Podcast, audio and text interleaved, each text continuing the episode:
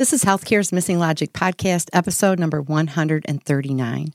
Today, our special guest is Beth Applegate, and we talk with Beth about building a multiracial liberation movement through a polarity lens. Stay tuned.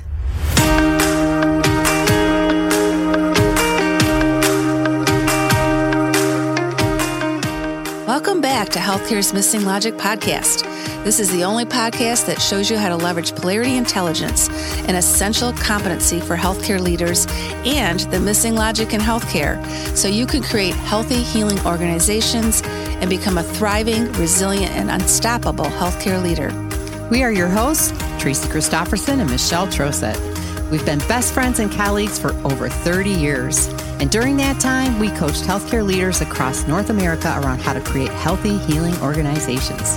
Today, we coach healthcare leaders and leadership teams to live thriving, resilient, and balanced lives, combat burnout, and create the best places to give and receive care. This podcast is for the unsung hero of healthcare, the healthcare leader. We want you to know we see you and we'll be here for you each week. In this podcast, we're going to challenge healthcare's industry norms, flip limiting beliefs, and share proven strategies so you can be your best self at work and at home, live and lead intentionally, and experience well-being and joy. We are glad you are here and look forward to sharing the journey with you. If you aren't totally convinced this podcast is for you, just listen to a few episodes and convince yourself. Hello, everyone. Welcome to another episode of Healthcare's Missing Logic Podcast. This is Michelle. And Tracy's here, too. Yeah, we're both here. Yeah, imagine that. Another oh, inspiring, thought-provoking uh, interview. Yeah, it was. It, it was re- so good. It was. I have so much to learn. I do too. And I just, I just really want to own that. Yeah, and you know, I think I just want to go park myself someplace for maybe six weeks to own that. Yeah, because no. there's a lot to own, right? There's a lot to own. There's a lot to own. There's a lot to learn. Um, our uh, interview um, mm-hmm. with Beth Applegate was just amazing. Mm-hmm. I mean, really, just um, she has so much knowledge and experience and wisdom, um, and uh, and just is so just really just inspiring. She just her words just really make you stop and pause, which is part of the process. Yes, it is. It right? is. Yep. So we talked about her endeavor to create a multiracial liberation movement, and she offers some real insights that I thought were very helpful um, through a polarity lens of how we can really look at this, think about it, you know, um, come at it from ourselves personally and how we can support each other. And it was just really phenomenal. Yeah. Yeah, she really brings out the necessity for the both and lens when mm-hmm. it comes to this movement. Yes. Right? So let me formally introduce you to Beth, and then we will uh, let you listen to the interview because it's really something. All right. Beth, a white-bodied lesbian and cisgender, is the founder of Applegate Consulting Group, and or A C G. It goes by A C G as well, and A C G is a collaborative practice with three decades of experience with national and international not-for-profit organizations, academic institutions, and governmental agencies. As an organizational development, justice, equity, diversity, inclusion, or JEDI, Dare to Lead, polarity thinking, somatic and intercultural development inventory practitioner, coach, and facilitator. Beth is, does a lot of stuff, right? Beth upholds the idea of multiple realities and facilitates processes for client systems to examine power, privilege, and dominant culture norms in order to operationalize the organizational core values into day-to-day practices. She has a lot of tools and a lot of experience. Mm-hmm. Beth is a member of the National Catalyst Ed's Diversity, Equity, and Inclusion Expert Hub, serves as faculty for National Training Institute Human Interaction Labs, and Beth is an active contributor to the field of applied behavioral science. She has authored numerous peer-reviewed articles for academic journals. Beth's newest publications appeared in the special edition on Justice, Equity, Diversity, and Inclusion, June twenty twenty-one issue of the Organizational Development Network, along with two chapters on utilizing polarity thinking and race equity facilitation, which was published by H R D Press. Beth is a mixed media artist, a quilter, a flower gardener, and loves to dance. She currently lives in Bloomington, Indiana with her life partner, Trish, and their rescue cat, Bryce. So without further ado, here's our interview with Beth. Welcome, Beth, to Healthcare's Missing Logic Podcast. We're super excited to meet your acquaintance and have a conversation with you today. That's great. Me too. Thank you for having me. Oh, you you're bet. So welcome. And we have a mutual friend and colleague, Barry Johnson, and we last had him on our episode. He was episode one twenty-five. And uh, how did you meet Barry and become a polarity thinker? That's a great question. You know, I was thinking about that. I I believe I met Barry um, in two thousand nine. And he and Cliff Kaiser were presenting a workshop on polarity thinking at the Organization Development Network. And mm-hmm. after that session, I and, and the introduction to polarity thinking, I knew in my bones that this framework could have a powerful application to my racial justice and liberation work. And that's how I decided to become a Polarity uh, Mastery participant mm-hmm. and go into the Polarity Mastery program, which is, a, a, as you two know, a two-year program. Yeah, yeah. Well, you know, thank you for your contribution to the second volume of And, the application volume. That's how we found you. Yeah. And um, just really loved your chapter. And so today we're going to kind of focus on that, the chapter that you, okay. one of the chapters that you authored, Chapter five, Support and Challenge for You and Me. And we're super excited about this conversation. I think we're going to learn a lot, uh, for one, and uh, just to be connected with you. I think you're doing wonderful, fabulous work, and you're bringing your gifts to the world in a very positive way. We're just super excited about that. And oh, um, thank you. Yeah, and we've consistently said if twenty twenty and the pandemic brought anything, it was about reset, right? Mm-hmm. All of the challenges that we've faced in the last couple of years have really been a call to just reset on many, many different levels as individuals and as a society. And um, this re- this chapter really is about building this multiracial liberation movement, and we're all about movements. We love movements, right? We're starting a polarity movement, and you've got this one going on. On, right? And using that polarity lens because people just aren't as aware of it. Some of them use polarities intuitively, but not everybody is really fully aware of the power of the polarity lens. And so we're super excited you're doing all of this work through a polarity lens and really applying this to ourselves as anti-racists, um, mm-hmm. you know, white people, and um, by supporting that. By doing the supporting and challenging ourselves and other anti-racist white people. And just to note for everybody who's not watching us on YouTube, we are three white women having the conversation. So we want to acknowledge yes. that for anybody that isn't seeing us. Um, and really just kind of, let's just start with you sharing with our leaders why you wrote this chapter. Thank you. I will. So, you know, I, I first want to really note that I appreciate you noting for our listeners that we are, are three white women that have been racialized in white bodies in the U S context. So yeah. Thank you for naming that.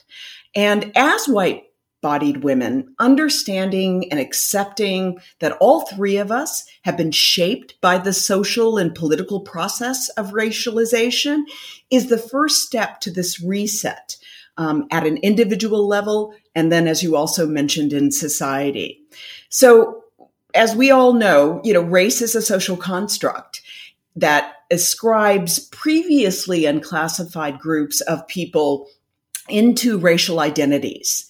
And for those of us who have been socialized in, you know, white bodies, we have been elevated in society as the supreme standard against which all bodies and humanity is measured. And that's the definition of white supremacy ideology. So while we white people are racialized, this process is often rendered invisible or normalized um, to those of us who are designated white. And as a result, white people may not see themselves as part of a race. And yet over time, our white dominant, dominant social socialized culture, certainly in the United States, maintain, we have maintained the authority to name and racialize others. And so from a, a historical viewpoint, the term white referring to people was actually created by a Virginia slave owner and colonial rules back in the seventeenth century. And it has, it, it replaced terms like Christian and Englishmen to distinguish Europeans um, and colonists from Africans and indigenous peoples. So European colonial powers established whiteness as a legal concept. And um, for some of the history buffs, you may remember that the Bacon's Rebellion in, in sixteen seventy-six, Um, this is the period where indentured servants of Europeans and African descent had united against the colonial elite. And the legal distinction of white separated the servant class on the basis of skin color, um, and the continental region. So the mm-hmm. creation of whiteness meant giving privileges to some while denying them Um, to others with the justification of biological and social inferiority. Whiteness is thus conceptualized as a concept, we should think about it as a constellation of processes and practices rather than as a discrete entity like skin color alone. So mm-hmm. whiteness is dynamic, relational, and operating at all times on a myriad of levels. And this is why it was so important for you to begin our um, conversation today by noting that we're coming from the perspective of, of whiteness.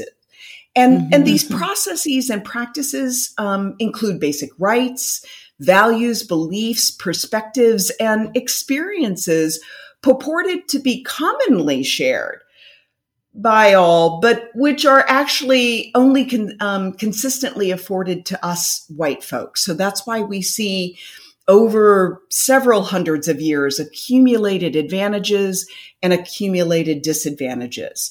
And as our healthcare audience certainly knows firsthand, there's no biological difference among different racialized groups of people.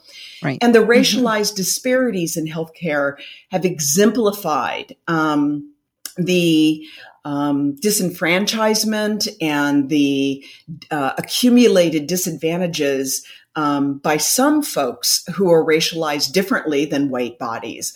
And nationally, the COVID, you know, pandemic is the most recent event to evidence the high relief of the long history of racial injustices and expose for all of us the inadequacies that we're still struggling with today um, in healthcare. Yeah. So as part of my responsibility taking, I say all of that um, because when I wrote this chapter, it was five months into COVID. Um, it was in response to the murder of George Floyd. It was a hundred days before our twenty twenty presidential election and four hundred years into my, you know, indoctrination and my ancestors' indoctrination into a mindset and culture and interlocking systems of white superiority. Mm-hmm. Um, to call myself and to, to other white bodies, as you've said, into accountability. And I think that call in, that phraseology is very important because mm-hmm. Loretta Ross, um, really a, a, an amazing foremother in civil rights movement, a Black woman, a Black leader, talks about this phenomena of calling in versus calling out. And mm-hmm. we need to call each other into mm-hmm. accountability. We need to call in our family members, our colleagues, our friends, our partners in life into this responsibility. So in my chapter of, on support and challenge for you and me, I seek to support readers in recognizing their own proximity to power and privilege based on our white skin, um, and to understand that utilizing polarity thinking requires me to recenter my core values, my to cl- continue to clarify my purpose, and assess my principles of engagement with other white folks and with myself based on um, love and mm-hmm. based on support and challenge through a polarity lens and calling in as, mm-hmm. rele- as Loretta Ross teaches us to do. Mm-hmm. So my goal in, in my chapter is to really kind of ask us to sit with and talk with other white-bodied folks about this, you know, the question that I pose in the chapter, which is, are you in right relationship first and foremost with yourself? And are you in right relationship with what, with other white people as we seek to build a multiracial liberation movement? I love that right relationship with you. I, I love too. that. I wrote it down. I, I circled it in the book. I'm like, oh yeah, right relationship with yourself and others. That's, well, yeah. that's what right. it's all about. Wow. Thank you f- for that incredible just synopsis. Mm-hmm. There was a lot packed in that, Beth, but it was just so well said. And because um, you brought very quickly the whole picture, I think, right down to your intention of writing the chapter. And um, I just, I think it that chapter just really jumped out to Tracy and I. Uh, you know, we we have had other podcasts, certainly um, when G- the whole George Floyd murder happened, we were... Like, we just really recognize there's so much we don't know. And one thing I was struck with, again, when you were talking is we often don't take the time to stop and even think about all this. And I really That's hope really our right. yeah, I really hope our podcast today um, invites people to do that. Yeah, and and I and I love the call into. Yes. Not calling out. Yeah. It's not about blame and judgment, right? right. It's really calling into something that we have to own. Individually mm-hmm. and collectively, mm-hmm. and uh, mm-hmm. and understanding it, yeah, just really trying to understand it, yeah. right? Because yeah. it's underneath, it's so subconscious. We're so indoctrinated with it that it's easy to be unaware. And I think that's mm-hmm. what happened for us, yeah, right? With the with the George Floyd murder was like it was like this. Oh my gosh, right? Like I'm a part of this. Like I, you know, you just don't have that always have that awareness. And so I think it just really was kind of. Um, a key point in time mm-hmm. for many, many people to have this I think awareness. That's so true. I think that it was a it was a great awakening. The combination yeah. of the pandemic yeah. and us being home and in some ways in front of our televisions more often, along mm-hmm. with the uprising yes. that mm-hmm. happened as a, as a result mm-hmm. of the injustices that still mm-hmm. um, remain in our enforcement, legal and, and lawful mm-hmm. enforcement. Um, really brought to the fore uh, for so many of us, the invisibleness of the creation of whiteness and, yeah. and how it operates. I think that's so true. Yeah. Mm-hmm. And you can't do anything about something you're not aware of. So you have exactly. to have that awakening and that awareness first. And until you have that, there's no movement, there's no change, right? So I, I just, I've just really felt like this whole time has happened for a significant, supreme reason. Wake us all up, right? Wake up, people. Shake it wake up, us wake us up. up. That's right. That's wake us up. That's, That's right. I really believe that. Well, Beth, you point out that a problem-oriented approach to racial injustice keeps us stuck in either or thinking and how that unconsciously perpetuates, right, our society's structures and contributes to the dysfunctional relationships and ineffective uh, ineffective, uh, and harmful intra- and interpersonal behavior. So mm-hmm. this would be a really good time to explain the implications of you know, only having either or thinking, if we just stick with our either or thinking mindset and how a polarity lens, inviting and both thinking is critical to this multiracial liberation, why, why, why we have to have that thinking as well. Absolutely. Happy to.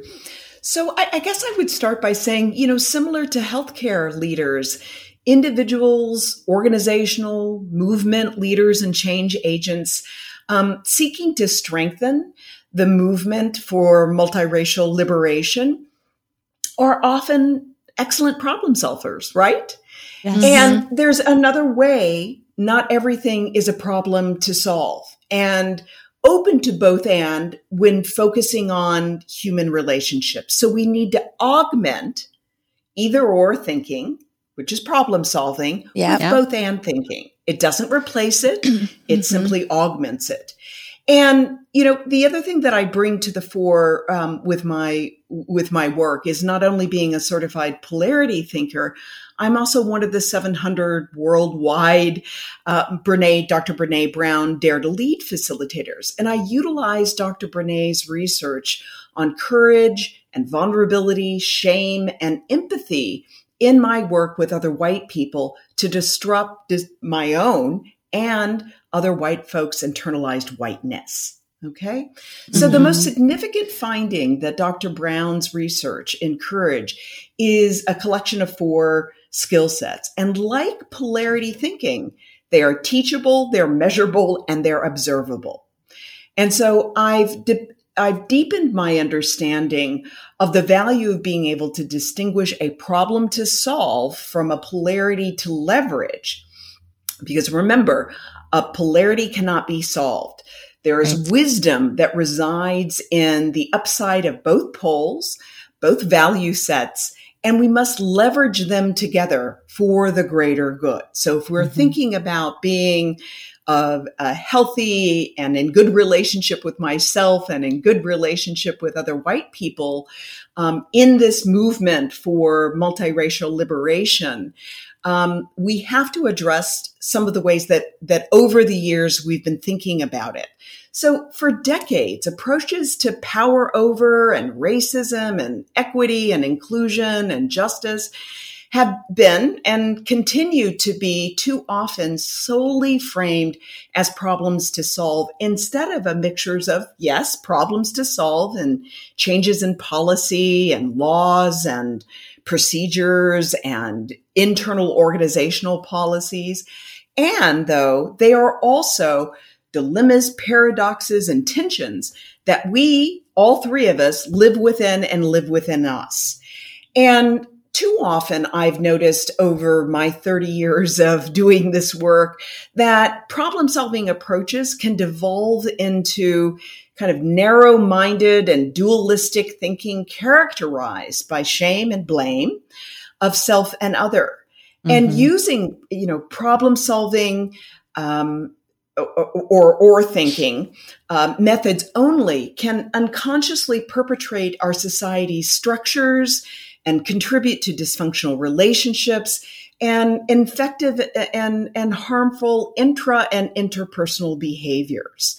And so it's very important to be able to hold that we need both justice and mercy. We need both humility and confidence. We need to support and challenge ourselves as we seek to disrupt white supremacy in ourselves and others, and as we seek to envision a world where all of us can thrive. Mm-hmm. Mm-hmm. Yeah. Yeah. And I, it was also the thing that struck me too is with the either, you know, when we use the mm-hmm. either or kind of thinking, mm-hmm. and that's a frame of reference we're comfortable with. It's what all we all know, right? Um, sure. Is that it gets to that kind of that blaming, right? Because when you use either or, it often indicates I'm right and you're wrong, right? Or this is right and that's, that's right. wrong. And that's not that's what right. this is about. Mm-mm. And that's the that other kind of reason for the polarity lens, because it's equally important. They're, it's a, the both and, right? And we need them both.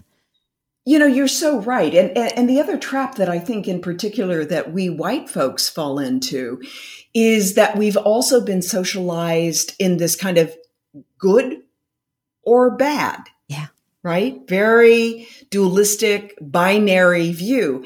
And I think a lot of us have been Um, socialized to believe if, and we want to believe, and I think most people do, that um, we as individual white people are good people. And so when we think about the binary of good and bad, it's hard for us to reconcile that racism can live in us because of the way we've been socialized and by by the construct yeah. of white supremacy idea, uh, ideology.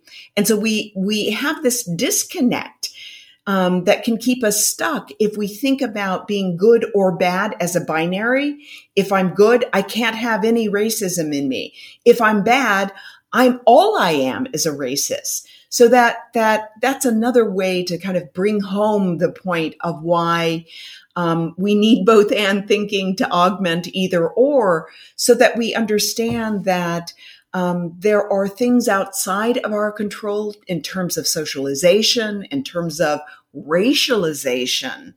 Um, that again, as we were talking about at the beginning of the program, once we wake up to, we can realize that multiple realities can exist at the same time. I can be a good person and I can be conditioned by white supremacy and sometimes not realize how it shaped me. Both yeah. and. Yes. They, it exists. Mm-hmm. Yeah. Yeah. Yeah. Oh, that's so, that's so right. That's so true. So before we talk about the support and challenge polarity map, so for our listeners, in the chapter, there's a map, um, which has, right, the positive outcomes of both poles of support and challenge, as well as some of the negative outcomes that occur when you overemphasize one and neglect the other, or or you're not supporting the positive outcomes in a in an effective way, right? You're not doing things that will get you those positive outcomes. So there's a, a map that's been delineated, and we can even maybe put a copy of that. We'll talk about how we can maybe give people access to that um, in our in our show notes. So yeah, we can just, talk about it's just that writing later, a Beth. Note down. Yeah, but anyway, um, and then your invitation to self-reflect on it, right? You you write in the chapter, a polarity lens allows us to understand a source of systematic racism without blaming and condemning, which I just love that, ourselves, right, or as a subgroup, white people. Um, is inherently evil. This is what you were just talking about, mm-hmm. without condoning or denying the existence of systematic white supremacy culture. So it kind of goes back to what you were just really mm-hmm. what you were just saying. Um, but can you walk us kind of through why, for us to co-create new systems and generate this this um, these radical possibilities for equity, it calls for us as white people to embrace our part within this multiracial liberation movement, and how the support and challenge polarity kind of provides that guidance and that wisdom. Like, wh- how does that help us?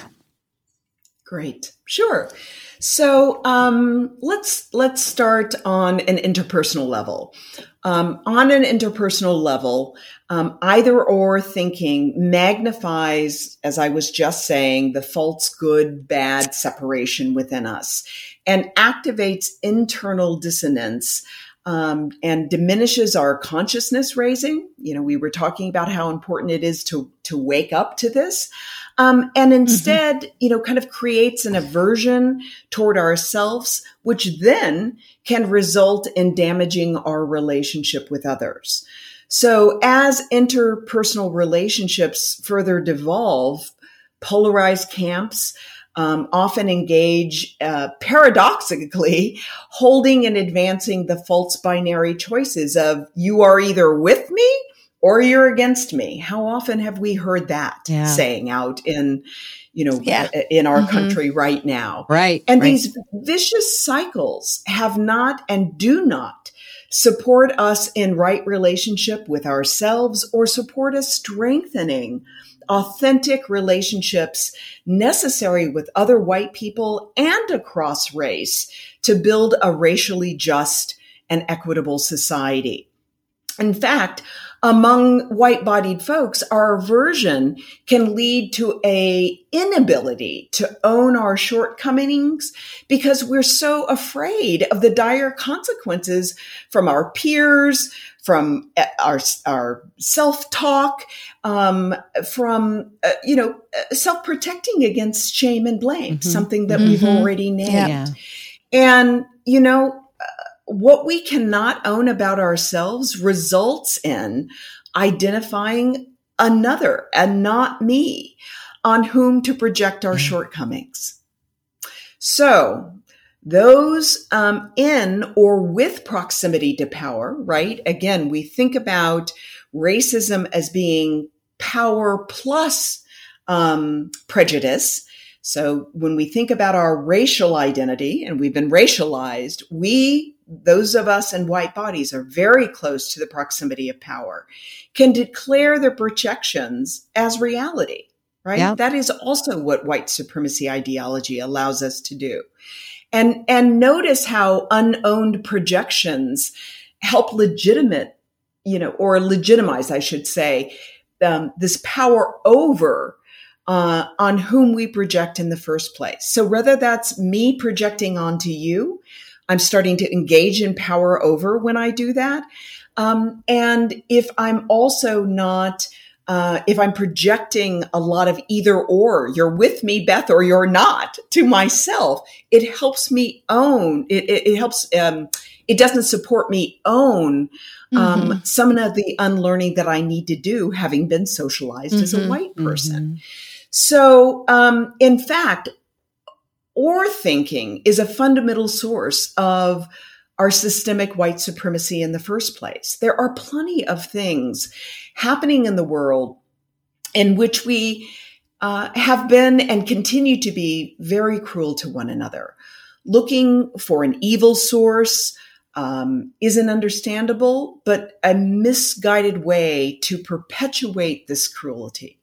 So if we now think about from a socio-political viewpoint, the cultural moment of the summer of twenty twenty, when I wrote that chapter and remains true today, it's important for white-bodied people to recognize the amplification of a dominant white culture narrative and this quest for an evil source. So again, as Barry has noted, we must recognize there is no evil source. No subgroup or humanity is inherently evil. Mm-hmm. So preserve, you know, pursuing one good, um, the upside of a polar- polarity to the neglect of the interdependent good, another upside, right? Yep. Taking care of myself, taking care of others, yep. leads to evil, the inevitable downside of an over-focus on care of self to the neglect of care of other, support of myself as a good person to the neglect of calling myself into accountability. So a polarity lens allows us to understand a source of systemic racism, blaming and condemning ourselves or a subgroup, white people, as an inherently evil um, grouping, um, does not allow us to disrupt the system. It keeps us in shame and blame, and ultimately we'll get the downside because this is not a problem to solve, right? We need yeah, the both and yeah, here. Yeah.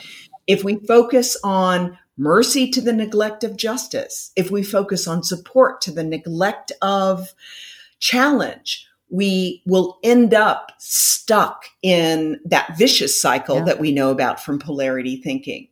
And it always reminds me of a quote from um, Grace Lee Boggs. And she said, in order to change and transform the world, we must change and transform ourselves. Oh, yeah. So this work of being an ally mm-hmm. in a, as a white body in a multiracial Uh, movement for liberation and justice begins with ourselves.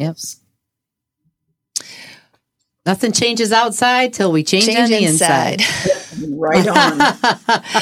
And that's a great lead into our next question, because you close the chapter by sharing a bit about your commitment to having an anti-racist personal practice yourself. So starting with yourself. So share mm-hmm. with our listeners what that looks like. Sure. And to all the fellow listeners out there who are also recovering perfectionists, I, I start by affirming that I'm loved just the way I am. Honestly. Yes. Um, okay. You're with me. Yeah, I can tell. We are, yeah. You know, and I think about, um, you know, one of my teachers, Reverend Angel Kyoto Williams, um, and, you know, she talks about um, the fact that we have to learn to mind our own business. And what she means by that is we need, as I've said, to kind of start with ourselves and our own fodder and our own grist for the mill. So I start my practice. And as Rev says, we're always practicing something. So she's always inviting us to be intentional in what we practice. So I, as I've said, I start with an affirmation of myself that I am okay just the way I am. And I am loved for, for whom and just the way I am. I also, at the same time that I'm supporting myself, I challenge myself by acknowledging my mistakes and learning from mm-hmm. them. Mm-hmm. Listening carefully to other white folks as they give me feedback, and listening to other Black and Indigenous and other people of color who also offer me feedback. And, you know, support only for myself without challenge can lead me to continue to perpetuate harmful mistakes that go unchallenged, right? It's so important. Um, and another really important in uh, polarity in this work is intent and and, and impact. Yeah. Mm-hmm. So I work from the place that I am the expert on my intent. And for those of us um, who know a bit about the Christian faith, Um, we know we are taught that sometimes intentions pave the road to hell.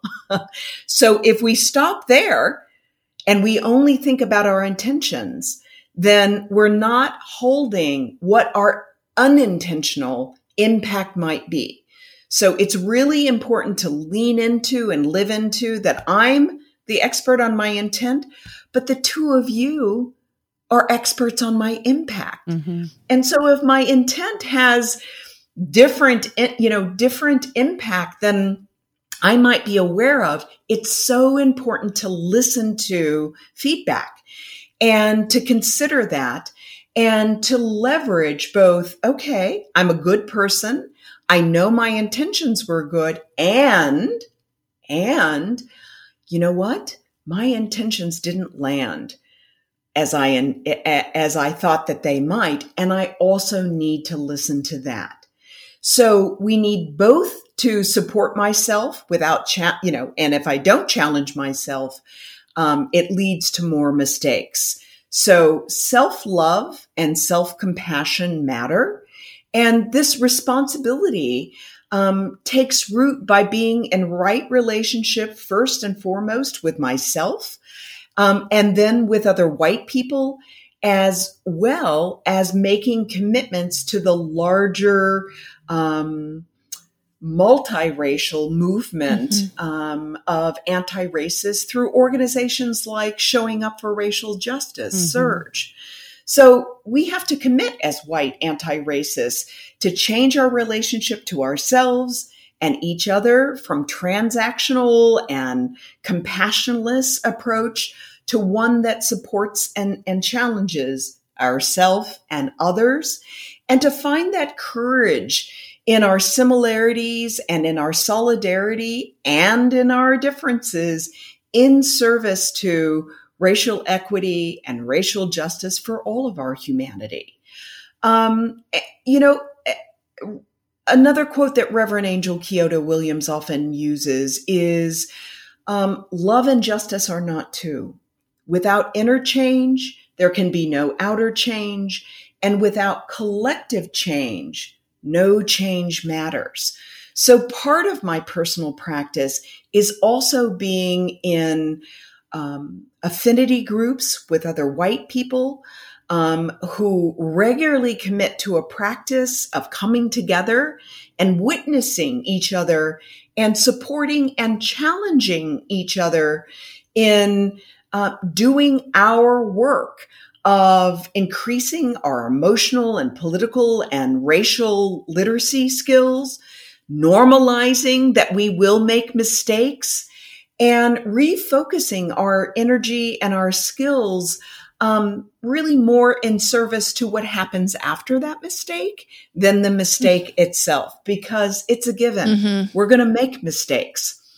So in my community practice, we must increase our self-awareness. We have to live into our core values, and um, we have to practice, practice, practice. So part of my own responsibility um, taking is to cultivate this daily practice that keeps me more intentional in my action taking and more embodied in my thoughts and feelings and senses in my bodies throughout the day, and to becoming more comfortable with holding the contradictions, right? The paradoxes, yeah. Yep. The polarities embedded in the stereotypes and fears in myself. Okay. Mm-hmm. So underneath why I other, I, you know, other white people sometimes, and why I abandon myself and other white people, is because of my own socially conditioned, internalized perfectionism, which is part of white supremacy ideology. And da- my daily practice, and that's really what it is about, making choices to be in relationship with my feelings, to be in thoughts, Um, with, with compassion and empathy, um, for myself and others, has, has resulted in me feeling more resilient, more embodied, and grounded in, and in touch with my best self. Mm-hmm. Um, the other piece I would say, and this is based on my work with Doctor Brené Brown, is understanding how shame operates in me and how I manage it in myself.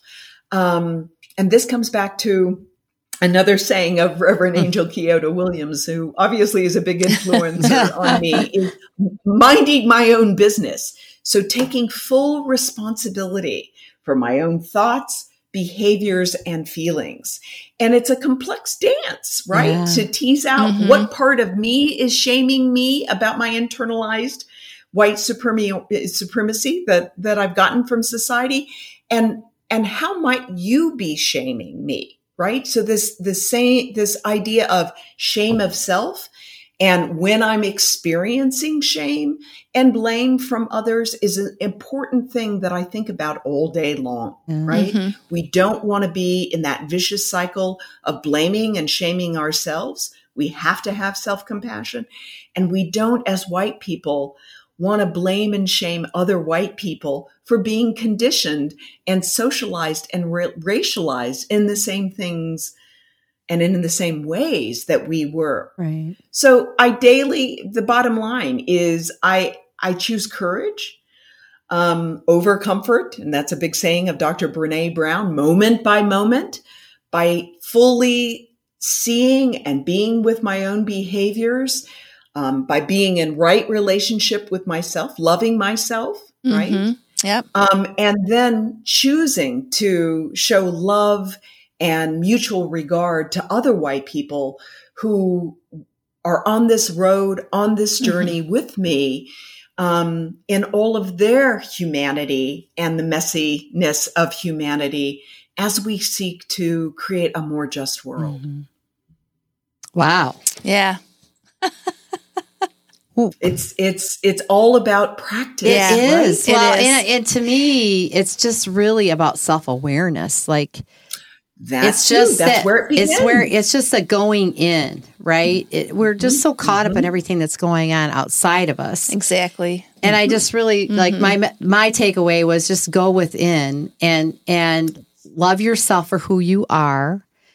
But at the same time, don't settle for that, right? Challenge yourself around the things that need to change, and and and do your own work to understand what that is, right? And be receptive and open to hearing um, from others. And I just loved the intent and impact, um, because I think we talk a lot about setting intention, mm-hmm. um, but you're so right. That intention can miss the mark in some big ways. And if you're not aware of the impact of that miss, um, then you don't have the opportunity to learn from that. And um, that's right. Yeah. that's why the both and is so yeah. important in the support and challenge. Exactly. Yeah. To ourselves yeah. and each other. Yeah. Yeah. yeah. yeah. I just, I just loved how you yeah. put it within the polarity of support and challenge. Yeah. It just frames it differently. And it, it just is, to me, it just feels really comfortable. It, it challenges me, but it just puts it in a very comfortable place. I don't know. I can, I can be with myself, but I can support someone else. Um, so I think it's really brilliant the way that you did that. Well, it's challenging in a non-threatening way. Yeah, that's what I mean. It's right. Mm-hmm. It's still mm-hmm. the challenge. Yep. Still but the it's challenge. Not threatening, right? It's in a very respectful, open kind Which of a way. Which makes you want to retreat. It can. I mean, and that, you know, going back to what Loretta Ross teaches yeah. us, you know, for a long time in movement spaces, um, it has been more about calling out. Yes. Yeah, instead of, calling in. you know, calling in yeah. with mutual regard and mutual respect yeah. for our humanity and the messiness of yeah. our humanity. Yeah.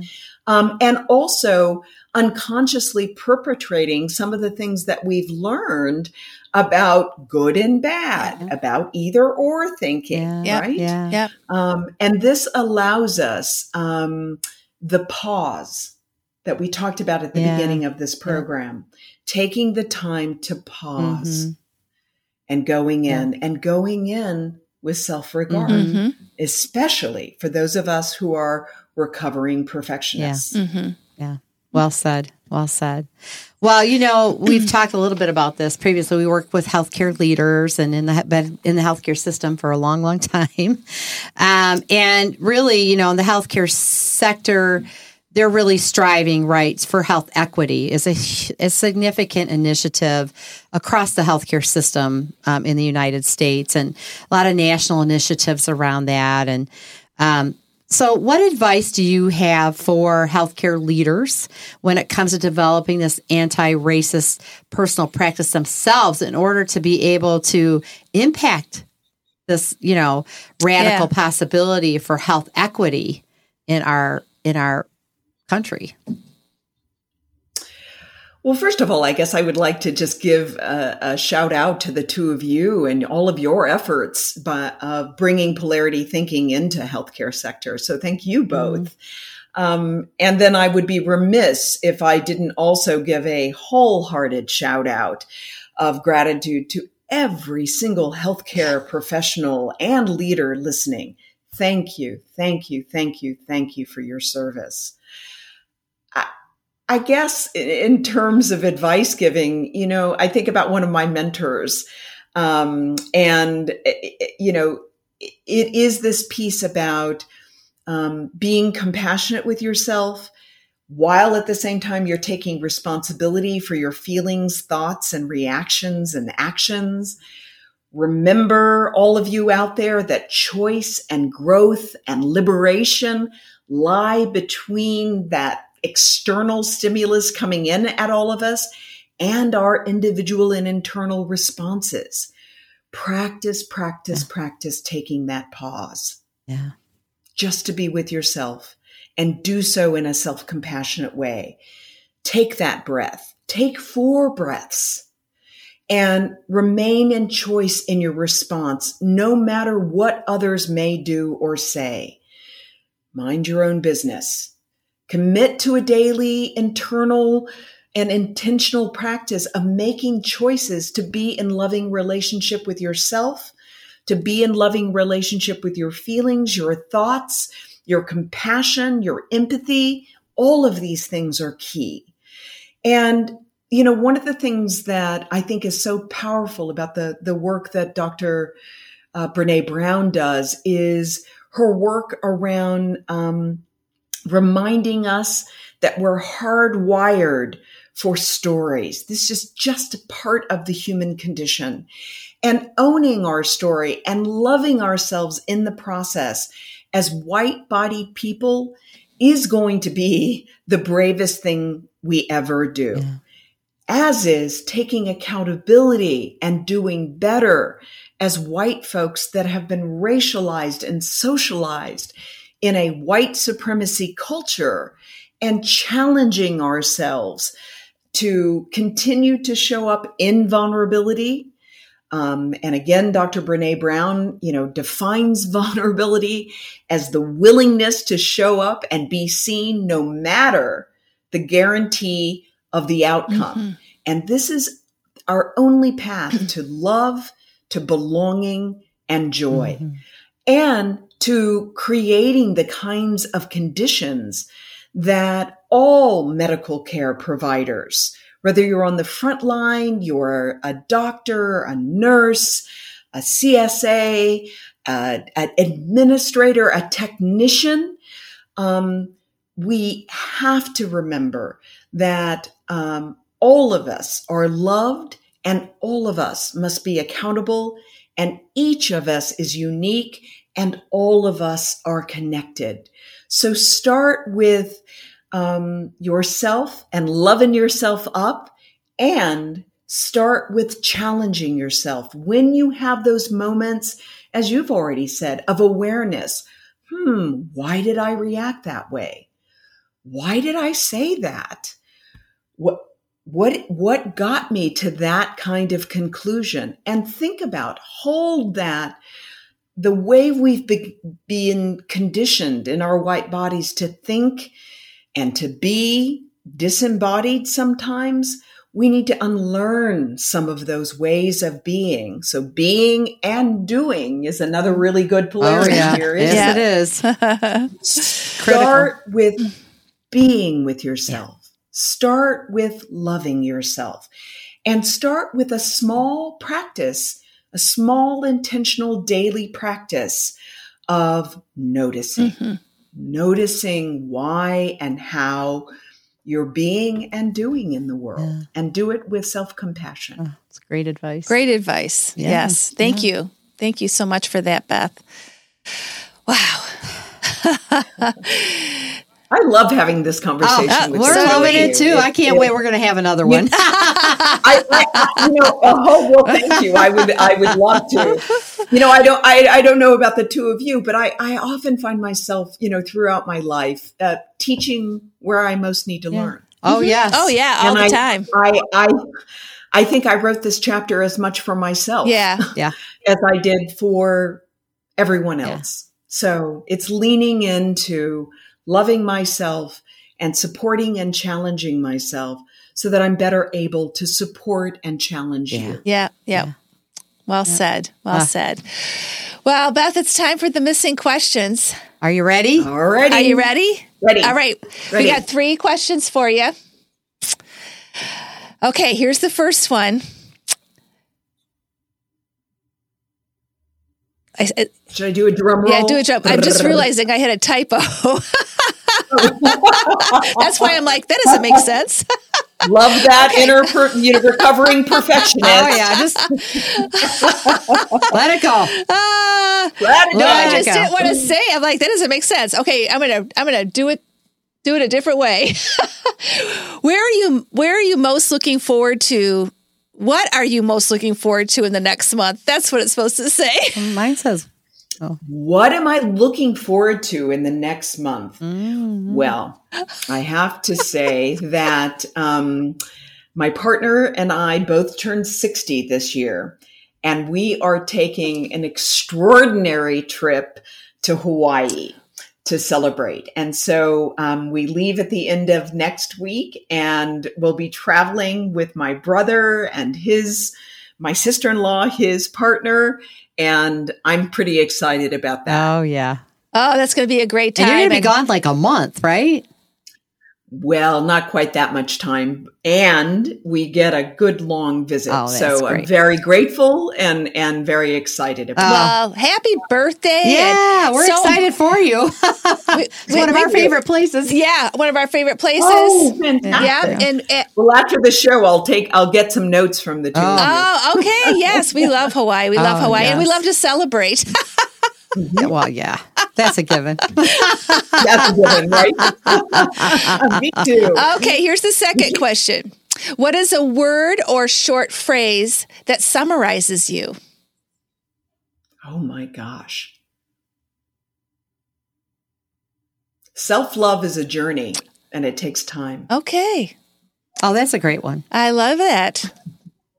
All right. The last wrap-up question. Now, this one, you know, we've been talking about these polarities the whole time. And you know, what we know about polarities is oftentimes we have a preference poll, right? That's right. Yep. Even though we can get the best of both, we understand that there's benefits to both of them. Sometimes we lean a little further in one direction or the other. So for you, what is it? Humility or confidence? Hmm. You know, in in the last two years, it has switched for me. And it has definitely moved to humility. Mm. Where it had been, my go-to was confidence.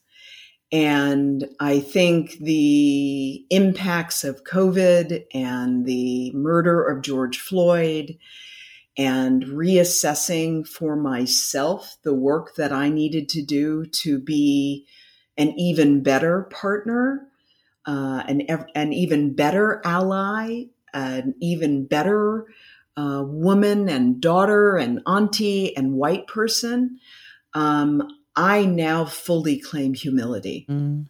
Oh, that's love. That's- and growing into my confidence through working on the humility that comes to me for really leaning into loving myself and then loving others. Ah, mm. Oh, well said. Wow. Awesome. Well, you and did I, that really well. You did. and, and, and obviously the first question was the setup because we knew we were going. we yeah. just went, we're so happy for you. We are so happy and excited for you. Exactly. Oh, yeah. Thank you, though. Um, yeah. Thank you. Well, it's, it's, you know, listeners, we didn't know this woman four weeks ago. No, we didn't. So now we've met her. Uh, we've had a conversation with her. She's, couple of them now. A couple of them now, yeah. And now uh, we really feel blessed, Beth, to have you on our podcast. Yeah. And, uh, you know, it, it impacts everybody. And then I think the last question that we talked about, too, is just knowing that our healthcare system is really grappling with health equity. It's just it, there's pearls and wisdom of what you shared for all of us um, as well. So we just really want to thank you for saying yes to our invitation. Yeah, yeah. It's been a And thank you for the invitation and the opportunity. Yeah, yeah. I really appreciate it. Oh, we it. feel just honored to be able to share you with our listeners and all your wisdom. So it's been a wonderful interview. And for our listeners, we want to thank you for listening in to our awesome and incredibly inspiring conversation with Beth today. And um, we will look forward to having you listen in again in our next episode. So in the meantime, take care, stay safe, stay healthy, and we'll see you next time.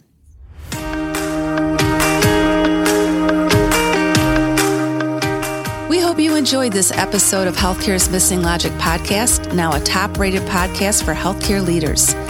Please share this podcast with other healthcare leaders and anyone else you think would benefit. We are certain that if you found value in it, they will too. If you haven't already done so, please hit that subscribe button so you don't miss any episodes. And also, it would mean the world to us if you took a quick moment to leave a rating and review on Apple Podcasts, Stitcher, or your favorite podcast player. It helps to get the word out about our podcast and incredible guests. Be sure to subscribe to our YouTube channel if you want to watch our podcasts. You can also follow us on our Missing Logic social media channels, LinkedIn, Instagram, Facebook, and Twitter. Until next time.